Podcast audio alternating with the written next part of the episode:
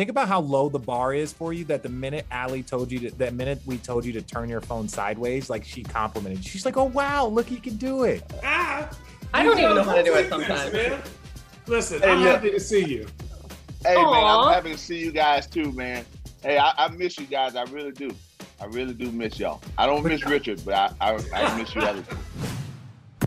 Hey, Road Trippin' fam. We are excited to let you know that Road Trippin' is proud to be presented by FanDuel. Never played NBA Daily Fantasy on FanDuel before? Well, check this out. Right now, FanDuel is offering up to a $500 bonus instantly when you make your first deposit with a 20% deposit match. Why should you play on FanDuel NBA? Well, for one, it is easy to use when it comes to their app. What's not to love about that? But also, for example, they offer different and unique contests across sports in relation to your skill level. Oh yeah, and get this. You can play for big prizes, single game contests for the biggest national matches, and enter contests for as low as 5 cents. That's right.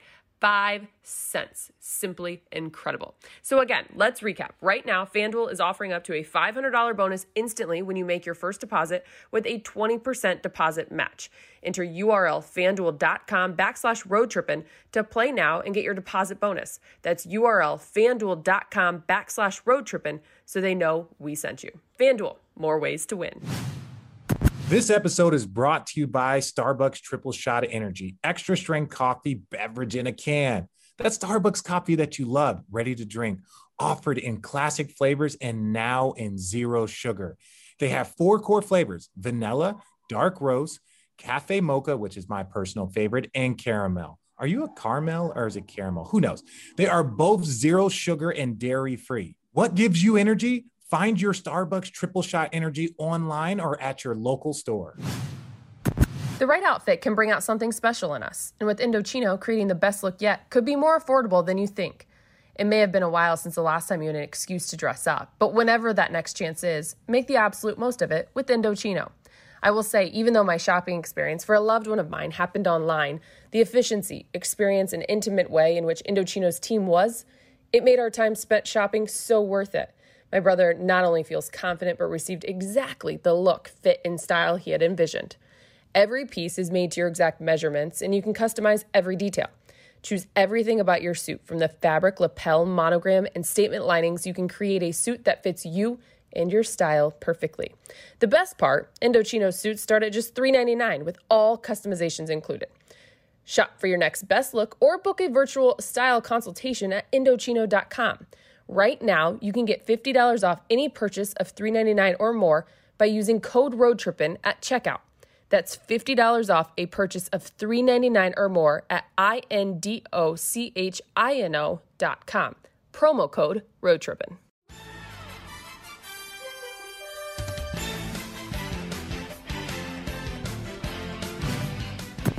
Cheers. Cheers. Welcome into this edition of Road Trippin' presented by FanDuel. I'm your host, Allie Clifton, alongside Channing Frye, Richard Jefferson. We have a guest today. You don't see him on the screen, but we do have a guest. He'll be on here shortly. We were just going to record the three of us, but then I was like, what? Would have been better. What, like me? Just the three of us? Oh, I'm sorry. Yes. Okay, so he's actually in the waiting room as we speak. But before we bring him in, I'm going to see if you guys can guess who he is. So I'm going to give you a hint. The Pope? No, it's not the Pope. I'm going to read you his Twitter bio. This is kind of fun. Last time we did this, it was Kendrick Perkins that showed up on the screen. Conan O'Brien. No. Ugh. His Twitter bio reads, Houston Cougar alum, 12-year NBA. No, don't be NBA vet. NBA championship. Huh? Is this Clyde Drexler? NBA championship coach and NBA analyst for ESPN. And his mom considers him the Clippers mascot. If you ask him. Who? No! I didn't even know D-Jones went to fucking Houston. I can't see him yet. Can you guys see him? No, he probably doesn't know how to work it. We don't need to turn on his fucking camera.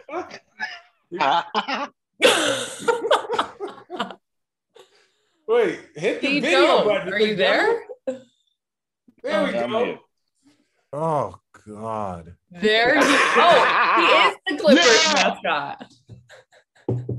Oh, wow. Are you allowed to do media? Yes, I am allowed to do media, Richard. Your face has gotten rounder since the last time I saw you. Yeah, I'm living pretty good right now. Good, good. As long as you're eating good and living good, man, that's all that matters. You still smoking them cigars? Yes, sir. I just had one before I came on, man. You know, I gotta calm my nerves, especially dealing with RJ for an hour. Turn your phone sideways. Oh, there he is. You do know what you're doing. Yeah, I do know. Wow, think about how low the bar is for you. That the minute Allie told you, we told you to turn your phone sideways, like she complimented. She's like, "Oh wow, look, you can do it." I don't even know how to do it sometimes. Man. Listen, hey, I'm happy to see you. Hey, aww, man, I'm happy to see you guys too, man. Hey, I miss you guys. I really do. I really do miss y'all. I don't miss Richard, but I miss you other. But y'all doing all right now, man. I honestly had a lot of faith in you guys last year. Well, you weren't part of the group last year, but last year I had a lot of faith. This year I had a lot of faith. Thank God you guys won that Game 7. Ooh, Thank God. Yeah. Well, I have to say this. I am only here because I'm supporting my friend. I'm not a part of the Clippers organization at all. I was going to say, did I miss something? No, you didn't. And wearing the gear. Oh yeah, I mean, come on, head coach. I mean, you know, when you're friends with the head coach, you get special treatment. It's amazing. You have been special treatment for the last 20 years, man. Congratulations. You was friends with Shaq. You was friends with Bron. Come on, man. You lucky you had a jumper and a little bit of swag. I'm just saying. Am I your friend?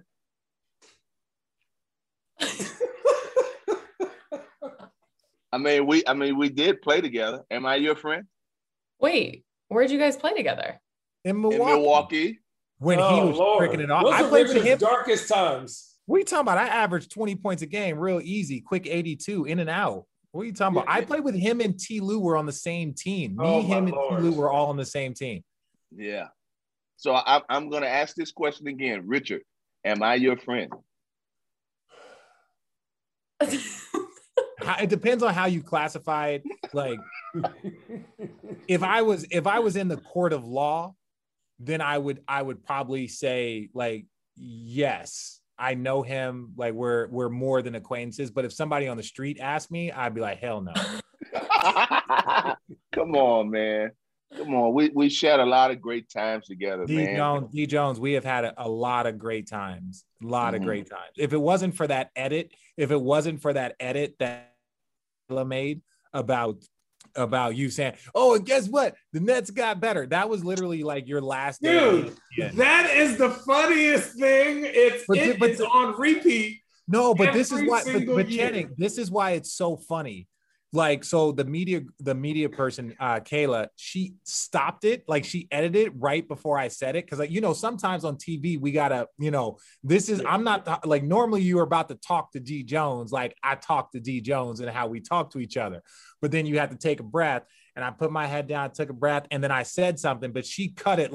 I just went silent for a minute and went and cowered in the fucking corner, but it was still funny. It was good TV. It was the magic editing. It was hilarious. That's still D. Jones's highlight as a broadcaster. Man. I'm proud of you, dog.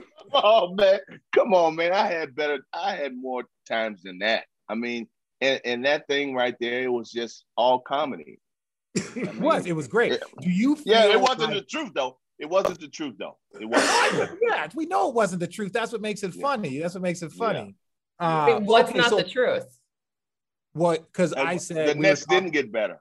No, the Nets got fucking god awful. They went started 2 seasons later. They started 0-18 or 0-17 to start the season. That's how bad they were 2 seasons after we left. But hey, D Jones, when you watch Kendrick Perkins, do you feel like he's just stolen your whole swag and he's just taking money out of the pocket? Man, Kendrick Perkins is like my brother, so. I'm okay with what he's doing on TV. You know, we talk a lot about, you know, some of the things that he does. And, you know, I'm all for it. I'm all for it. Carry the hell on.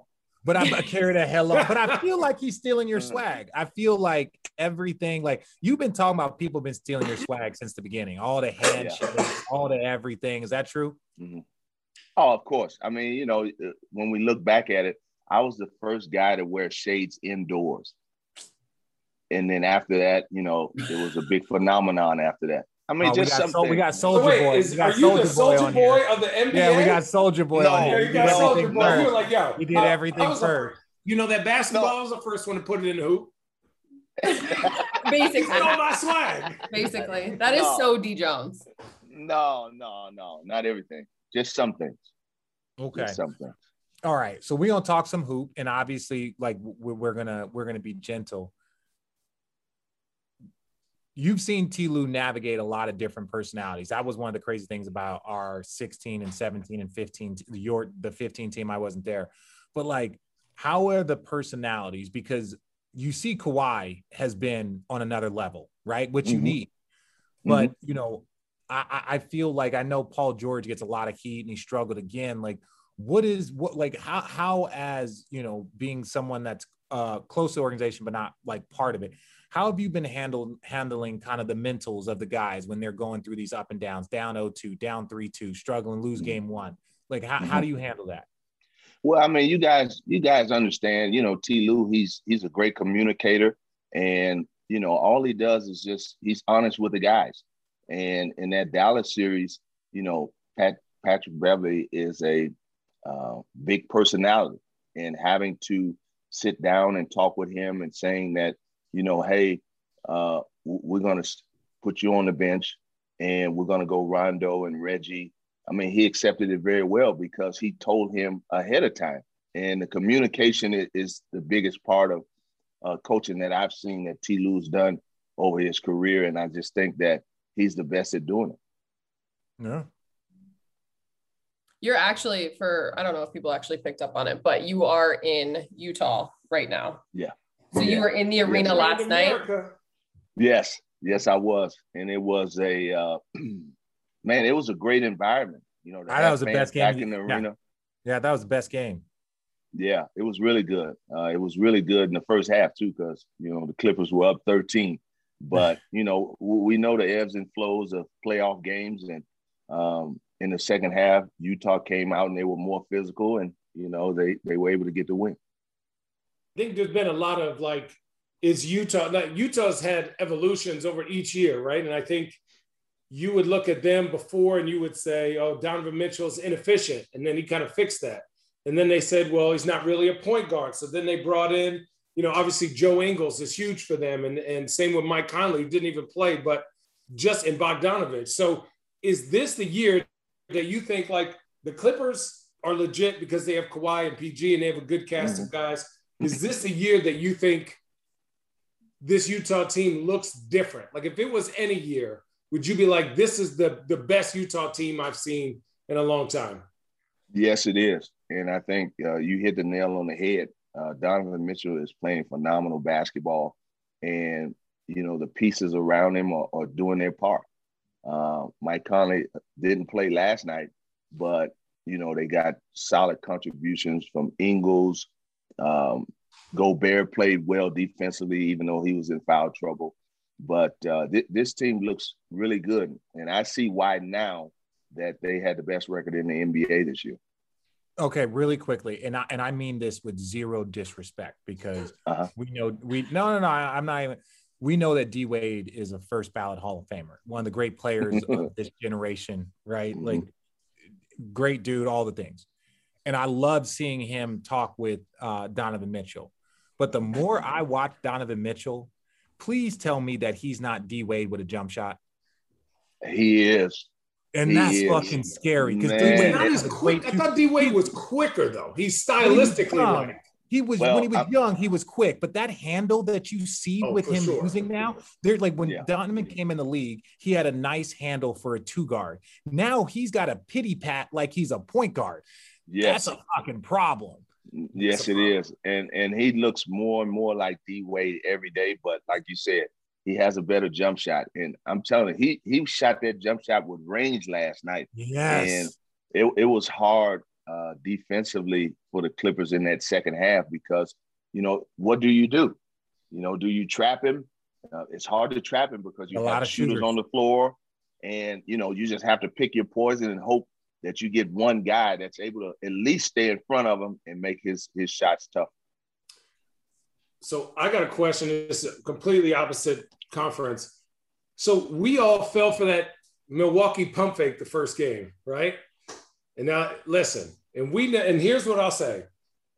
When I saw them go out the first 5 minutes and I saw them do a drop and ice with Brooke Lopez, with KD and Kyrie, I said, not again, booty hoser, not again, right? And so I'm just like, when is it not so much Giannis, right? When is it not the player, right? When is it like the organization looking at like, yeah, we're good during the regular season, and no matter how many other players you put in here, they're all falling into the same trap of running into the same, like they're playing PJ Tucker on KD all game. And I'm like on TV, like you can't give one player one defensive assignment, especially KD. You got to throw Giannis at him, Chris Middleton at him, PJ. Like, oh, Giannis got some of that work in transition.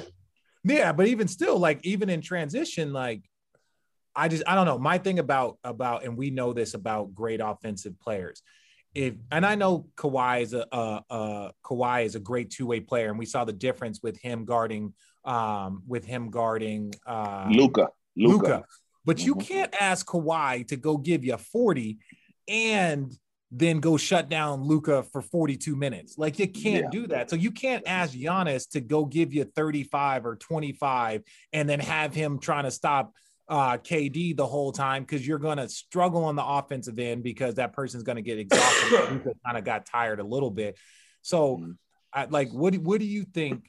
But do you still think that really quick that Milwaukee has enough? Because I feel like, Richard, you mentioned it last year in the postseason that you believe Giannis is a 1B. And right now, you're seeing. And I just didn't like that because it was a conversation.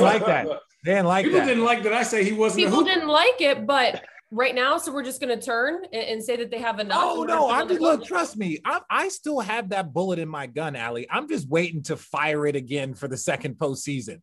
Like, what the fuck did I tell y'all? And that is not a disrespect. I do feel bad because I didn't unintentionally shot a shot at Pippen. And so like, you know, my OG was like, watch it, young fella. So like, I have no problem with that, but like, it's okay. Shaq was a 1B. Shaq had D Wade. Shaq had Kobe. Shaq had Penny Hardaway. He needs to go find that. That's all it is. And I'm not saying that this series is over. I still think that I think that this series is going to go 6 or 7. So I'm not even tripped. Brooklyn won 2 games at home and they were the higher seed. How bad did we get blown out in Golden State? Hey. How bad did we get blown out in Golden State? I understand. How bad did we blow out Toronto? Yeah, but you actually had a 1A. Yeah, yes. But how bad did we get blown out in Toronto? I understand. But we got blown out in Toronto. We were making adjustments, Richard. They're not making adjustments. Giannis played 35 minutes the first game. We got blown out in Toronto, and then we blew them out 2 games at home, won 10 in a row, and then got beat 2 games up in Toronto. You know why, Richard? Was that just because of things that were going on between the lines, or we lost to the streets? It was because Damon Jones was the street coordinator. Yeah. No, I was not. But look, I'm gonna get to this Milwaukee thing, right? So I thought with the additions of Drew Holiday and Portis and PJ Tucker, that it was going to be different, right? And in that first round, I saw a different Milwaukee Bucks. Yeah. But in this series, Bud has went back to the Milwaukee Bucks of the last 2 years, and he's letting Giannis initiate the offense. Yeah. In Miami, he didn't do that, and there was ball movement, player movement. Now, what he's doing is he's having Giannis bring the ball up the court, and nobody's guarding him at the three-point line, and everybody's attached to the other players. What he needs to do is put the ball in Drew Holiday's hands. They need to post Giannis and try to get offense out of that, okay? Put him as close to the basket as you could get him. He's scoring Blake Griffin. He's 1 for 11. listen, they need to put him closer to the basket and let him post up and try to dominate in the paint. And then hopefully, you know, then Brooklyn then double teams, and then they could get their shooters some shots. But him handling the ball up top, we've seen what that's done over the last two playoff seasons. And that's got them, you know, bounced out of the playoffs. But they got to shoot the ball better. Look, I'm with you. I'm not going to sit here and blame Giannis and Bud for all of it. Some of these dudes got to play better, and that's including Giannis, and that's including everybody. As a spot up shooter, right? It's a lot different when somebody's not right in front of me. When Giannis has the ball, they're playing straight up. So when he throws me the ball as a shooter, I'm rushing a shot with somebody contesting. It's not like people are in rotation. They're never getting a clear shot. Like, they have good ball movement. I think they're the number 1 3-point shooting team because you would double team Giannis, he'd kick out, swing, Bryn Forbes shoots it. If you watch him, he has to make a one-on-one move.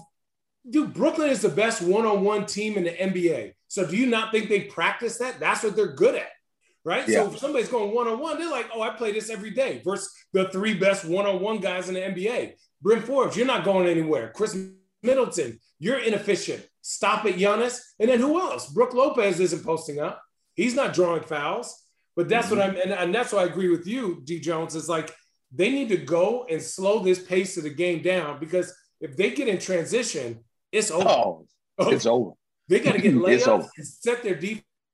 And to me, I don't know why they don't switch. KD's going to barbecue all of them. You might as well switch and say, hey, KD, if you get 50, at least I'm limiting Joe Harris and Shamet and all these other guys from getting easy buckets. If you got to get 50, get 50.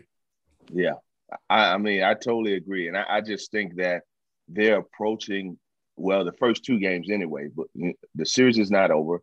You know, they lost two games on the road. They go back home. The series ain't over. But it's not over, but their approach in the first two games is nerve-wracking and scary for me because, you know, KD and Kyrie, those guys they're gonna get better.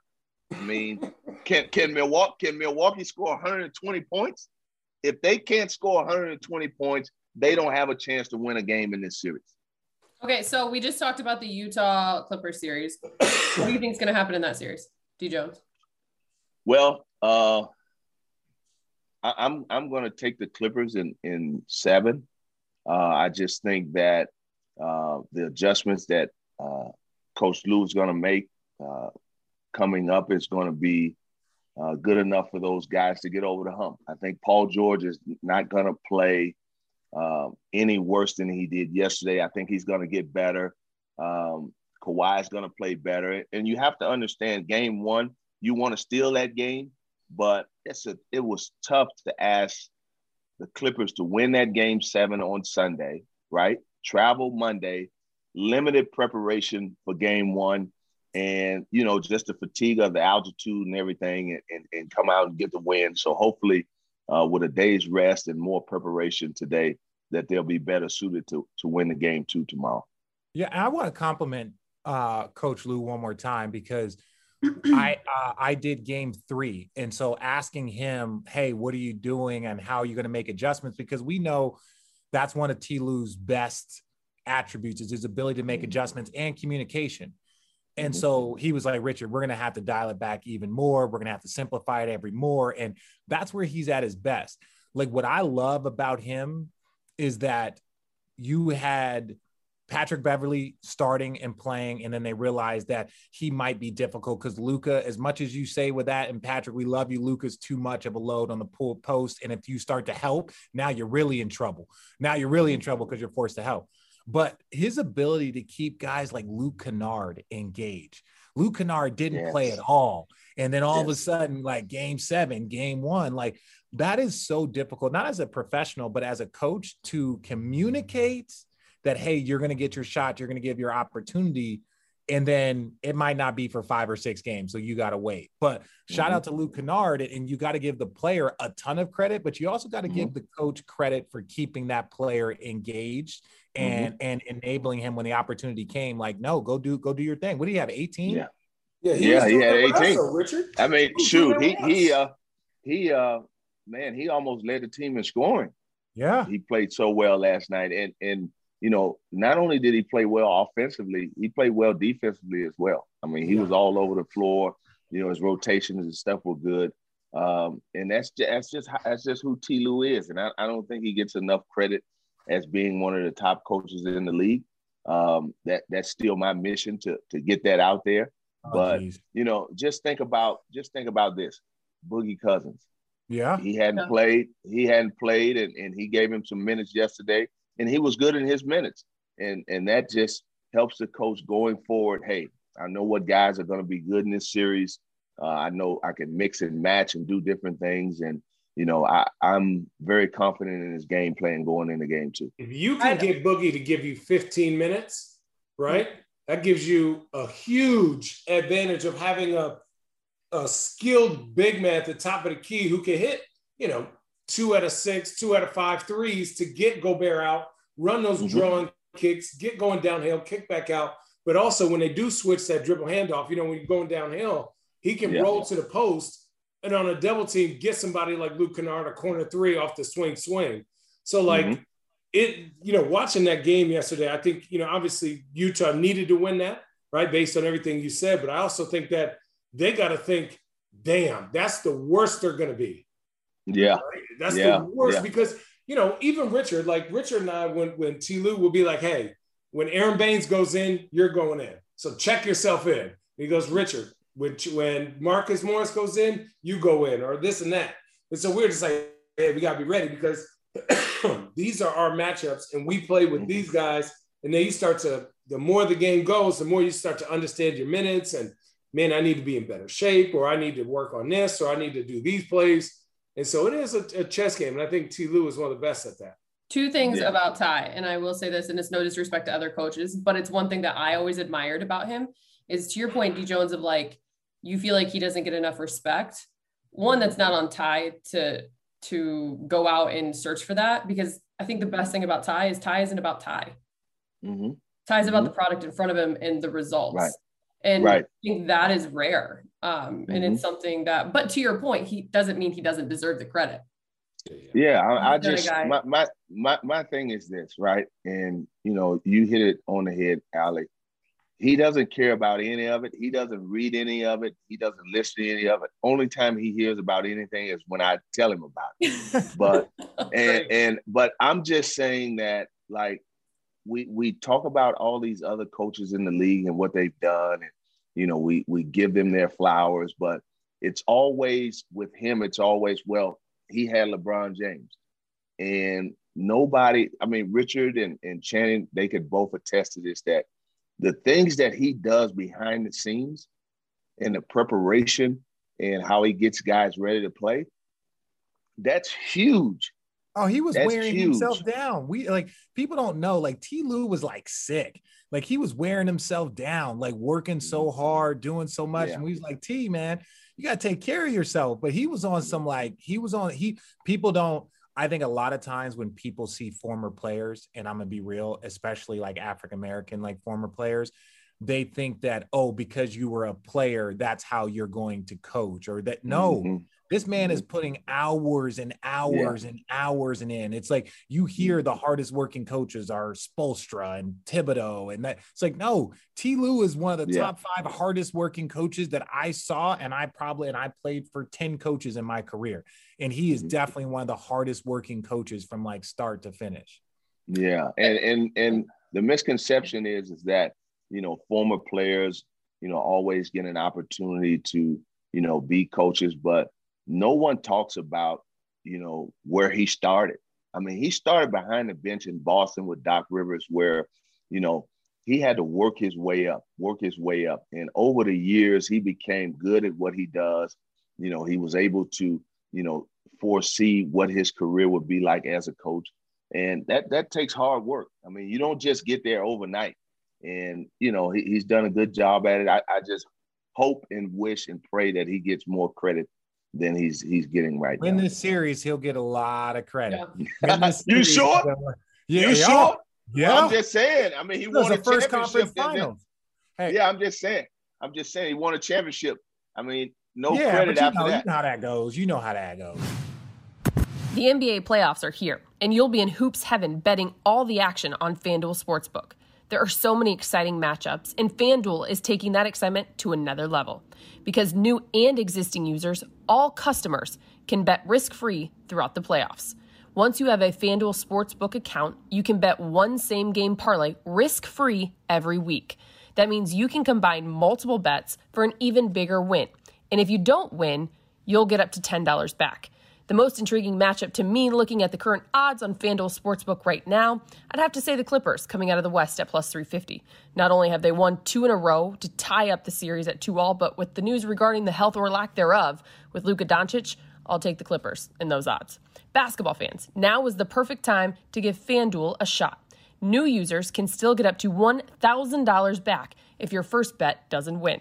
Just sign up with promo code Road Trippin' to bet the NBA playoffs risk-free. That's code Road Trippin', exclusively on the FanDuel Sportsbook app. Disclaimer, 21 and older and present in New Jersey. Risk-free bet for the first online real money wager only and refund issued at non-withdrawable site credit that expires in 14 days. Same game parlay refund issued as non-withdrawable site credit that expires in 7 days. Max refund $10. Restrictions apply. See terms at sportsbook.fanduel.com. Same game parlay available for multiple sports in all states on mobile/web. Gambling problem? Call 1-800-GAMBLER. This episode of Road Trippin' is brought to you by Bourbon Time.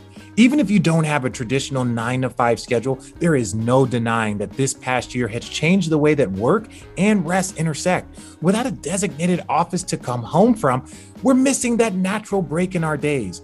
Our friends at Jim Beam recognize this phenomenon and they want to help us out.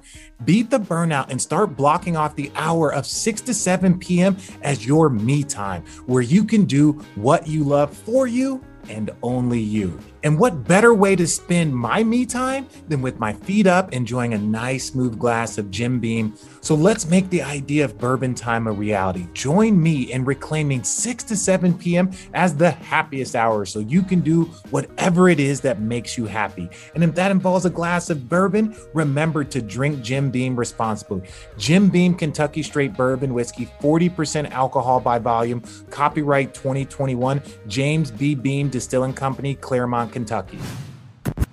For me, summer is all about sitting next to the pool, listening to the palm trees, having a cold glass of whatever you want next to you, enjoying bomb beats, listening to the kids laugh, having a fire pit next to you with people enjoying great stories. Maybe somebody's playing that acoustic guitar and they actually know how to play. I'm telling you, the solo stove brings the summer nights together. I used to love going to summer camp. Number one, they feed you whenever they want or whenever you want. And number two, the friendship, the camaraderie, the memories, everything. But the biggest thing, the most important thing was the s'mores. And there was endless s'mores. Maybe it was because I was a little skinnier than everybody else. I got two, but man, I was the luckiest guy at summer camp. I'm going to be real here. The solo stove is a hit, not only with my family, but with every other family that I've ever introduced it with. The smokeless design, the easy handle, the stand, just every little bit that has been created from the solo stove makes it amazing. I am recommending this to everyone, and everyone who's had it has said, thank you, Channing. It makes our nights, whether it's summer, whether it's winter, whether it's fall, making it better. Solo stove creates story-worthy moments without the fireside fumes. Going on really quick, because we want to get your thoughts on all these series, D-Jones. So we talked about Milwaukee Nets. Who do you have winning that one? And in how many games? Oh, I have the Nets winning that. I mean, if it goes 6 games, then I see it in 5. I see Nets the Nets winning this series in 5. Wow. All right, so let's come back over to the West. Phoenix, Denver. Thoughts on the series?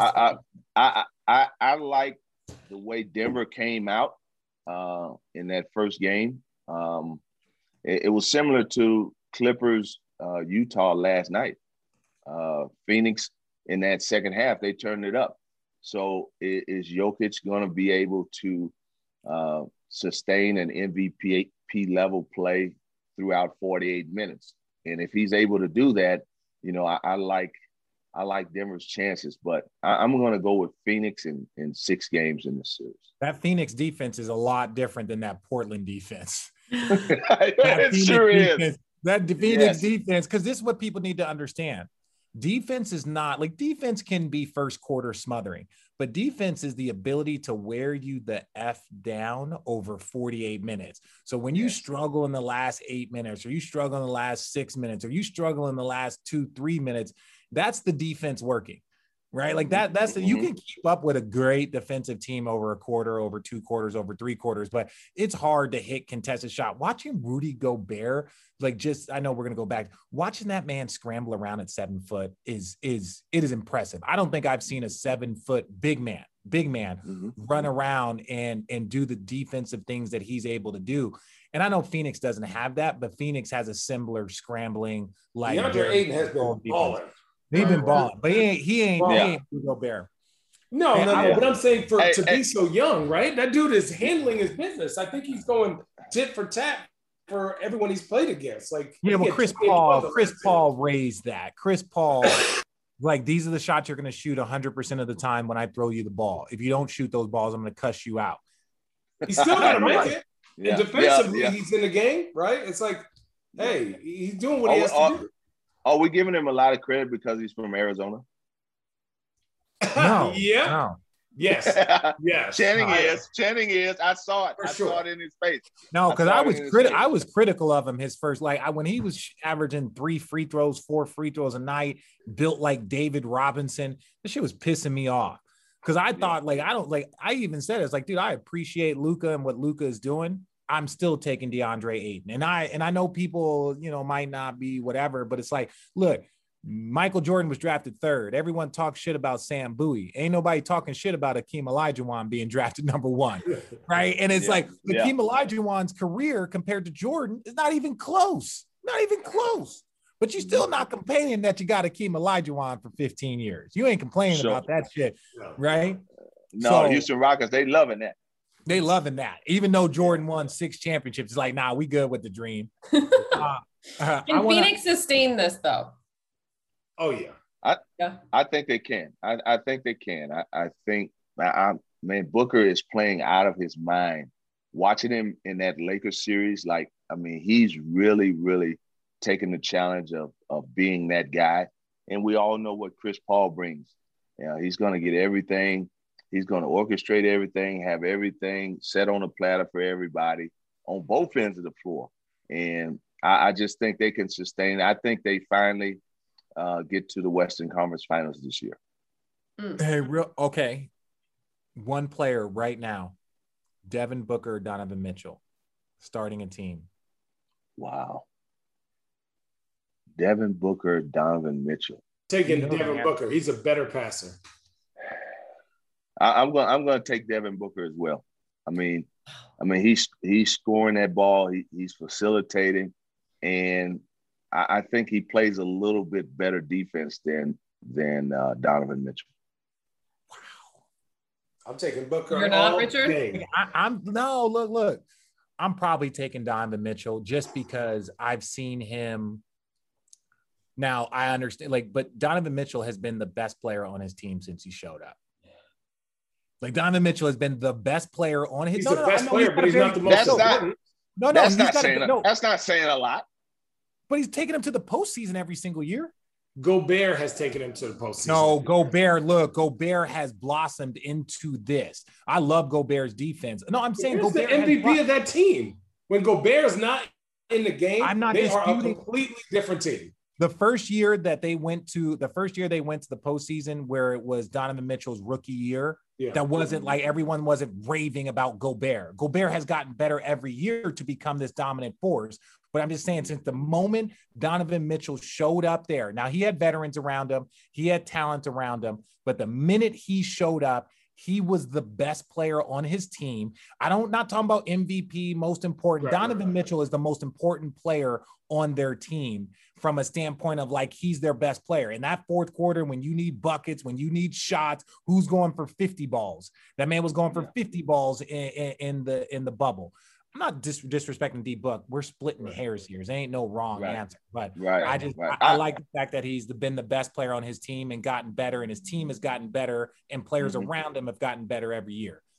I agree with you with that, Richard. I go back to that first series against Memphis. When he wasn't there in that game one, they really struggled. They struggled. Yeah. So I agree with you on that, Richard.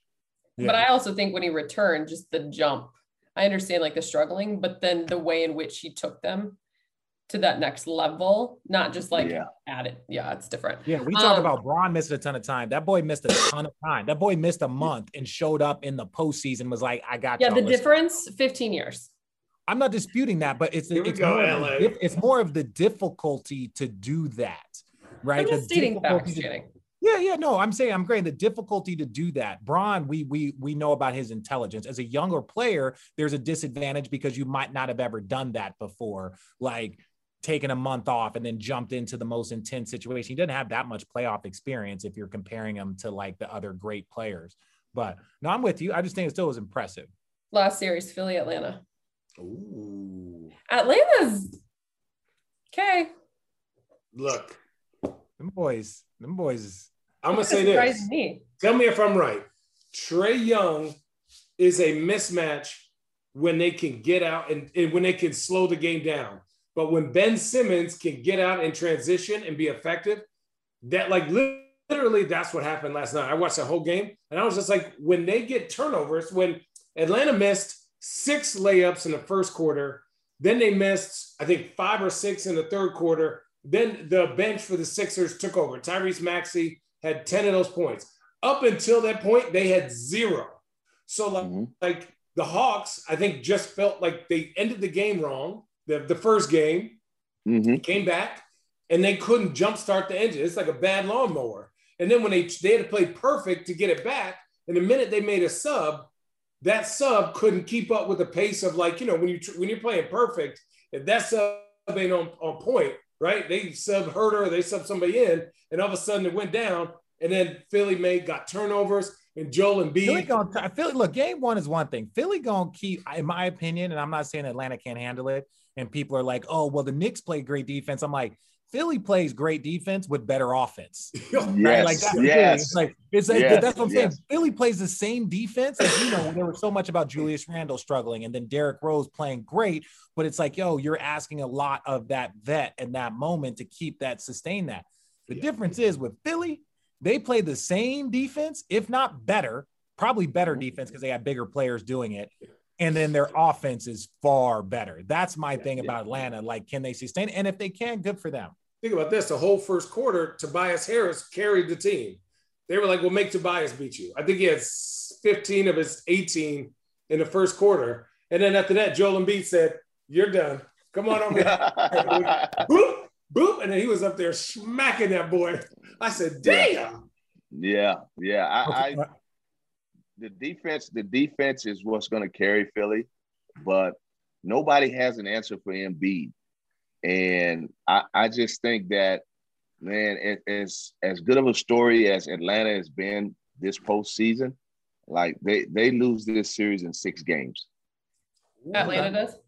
Yeah. How long can Joel sustain, though, that knee injury?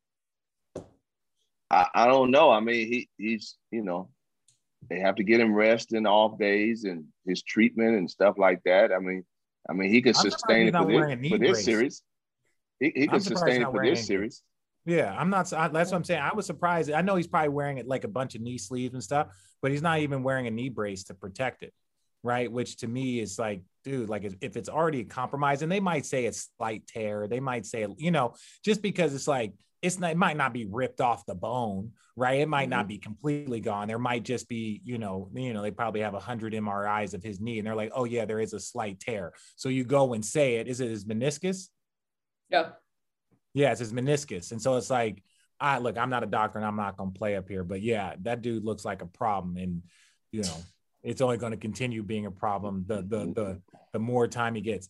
Hey, there was one topic that I want to switch base on real quickly, because there's 4 of us here, excuse me.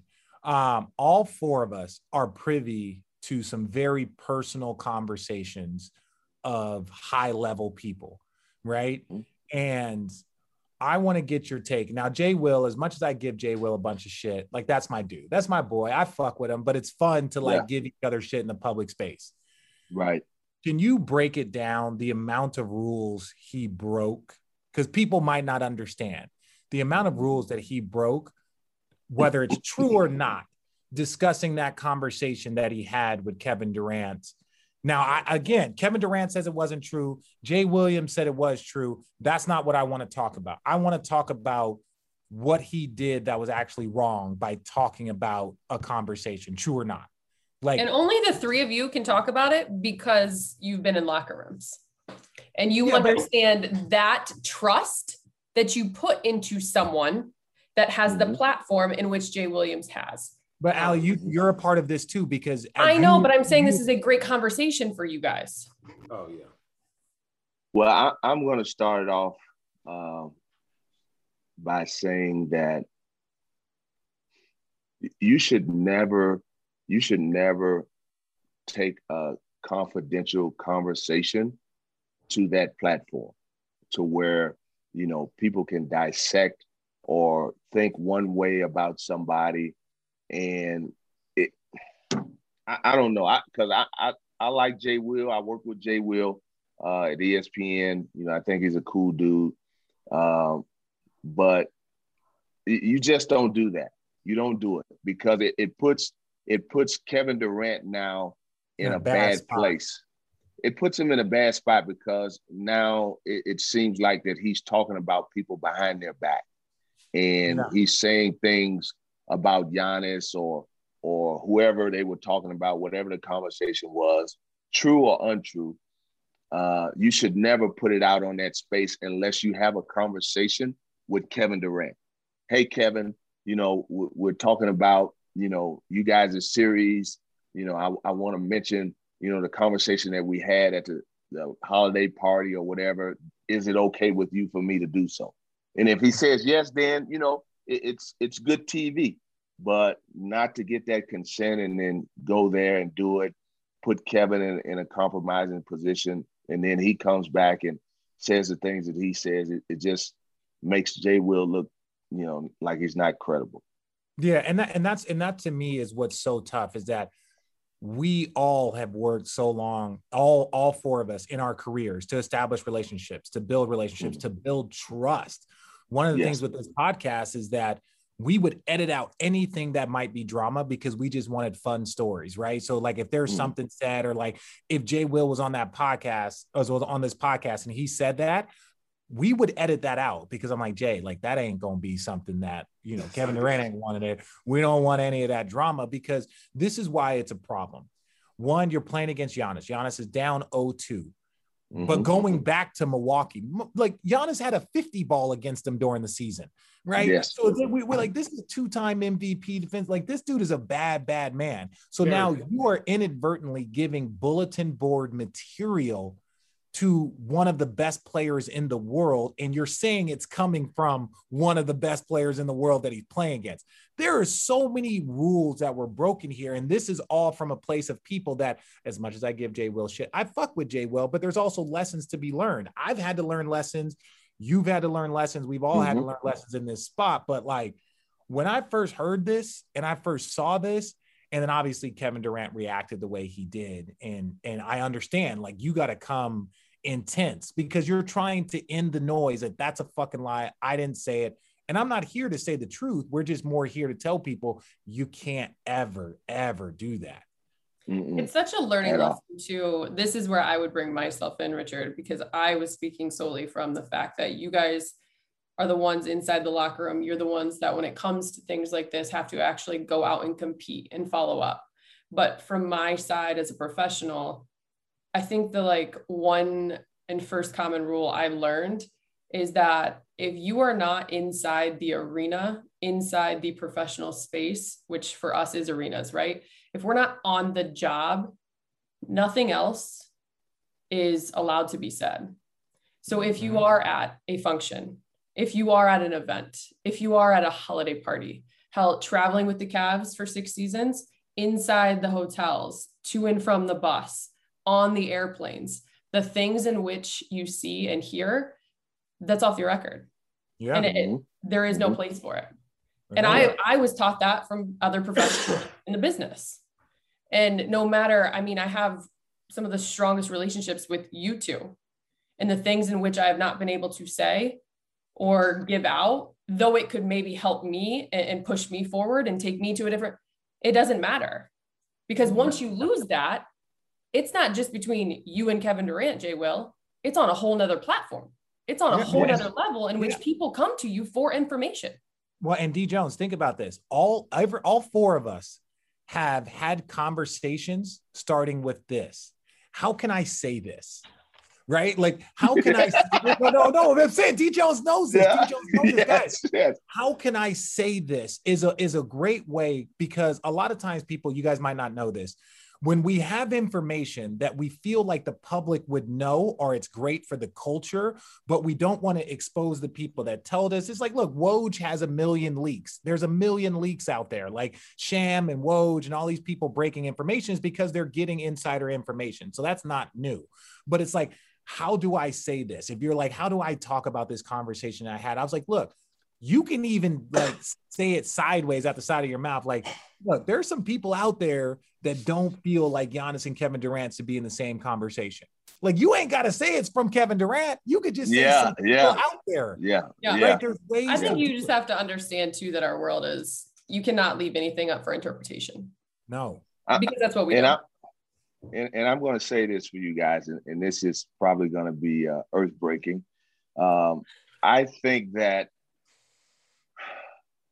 my career in broadcasting at ESPN could have been better if I would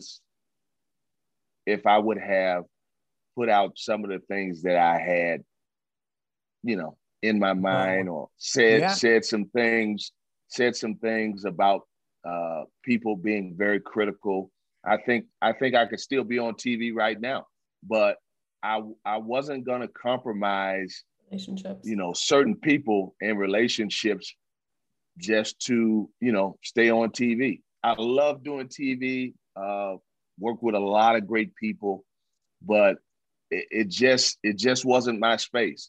And so that's what I'm saying for Jay Will. It's hard. I mean, that business is hard because you have to, you have to call on those relationships to, have the best stories or give the best information. You have to, use some of the stuff that you have in your back pocket. And I just refuse to do that. And I think that's why my time at ESPN was short.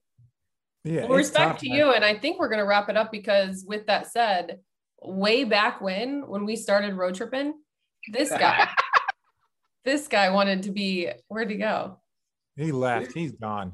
This guy wanted to be a co-host on Road Trippin'. Yeah. So yesterday when I reached out to him, he was like, I have been kicking myself in the ass because I wanted to be a host on Road Trippin'. Yeah. Hey, listen. You know what? I've made a lot of mistakes in my life during my basketball career. Oh.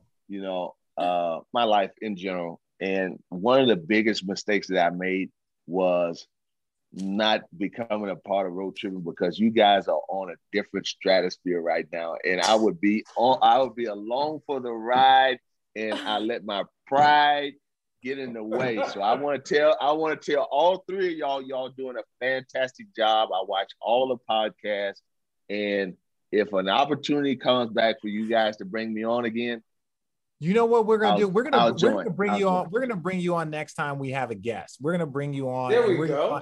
We're gonna have you as a reoccurring. We're gonna let you audition. We're gonna let you. We're gonna get you and Perk on here. With that said, though, we are coming up on the 5-year anniversary of the 2016 title. So give us a story before Richard has to run to the jump and actually be on television. Give us one of your favorite stories from that season. Maybe all the times you used to come into practice and joke with these guys, and they used to hate you so much. Listen, I'm telling you right now, and I've said it on different podcasts or whatever, Richard Jefferson and Channing Frye was a huge part of what we did in Cleveland. Just their, their work ethic and the behind the scenes stuff, always keeping guys positive, keeping guys engaged. If it wasn't for those two guys, I'm saying it right here on Road Trippin', I don't think we would have been as successful as we were. So, guys, I appreciate you as being an assistant coach. I know we had a lot of fun and joked around and y'all gave me shit all the time, but I really do appreciate both of you guys for what y'all did. I really do. Hey, we appreciate you, D-Jones. We appreciate you coming on here, brother. We appreciate you so much that we want to thank the entire family of Camus Vineyards. They always give us all the delicious wine that we drink on here. So we're going to shoot some your way. All right. I appreciate you guys and hope to be on again soon. Enjoy the game. Go get your costume ready. Game 2 is tomorrow. I'm not a mascot. I'm not a mascot. Shout out to your mom. I'm the head coach's friend. Oh, no, here we go. Here we go. Bye, DJ. Bye, DJ. Love you, brother. All right. Love you too, guys. All right. Bye-bye.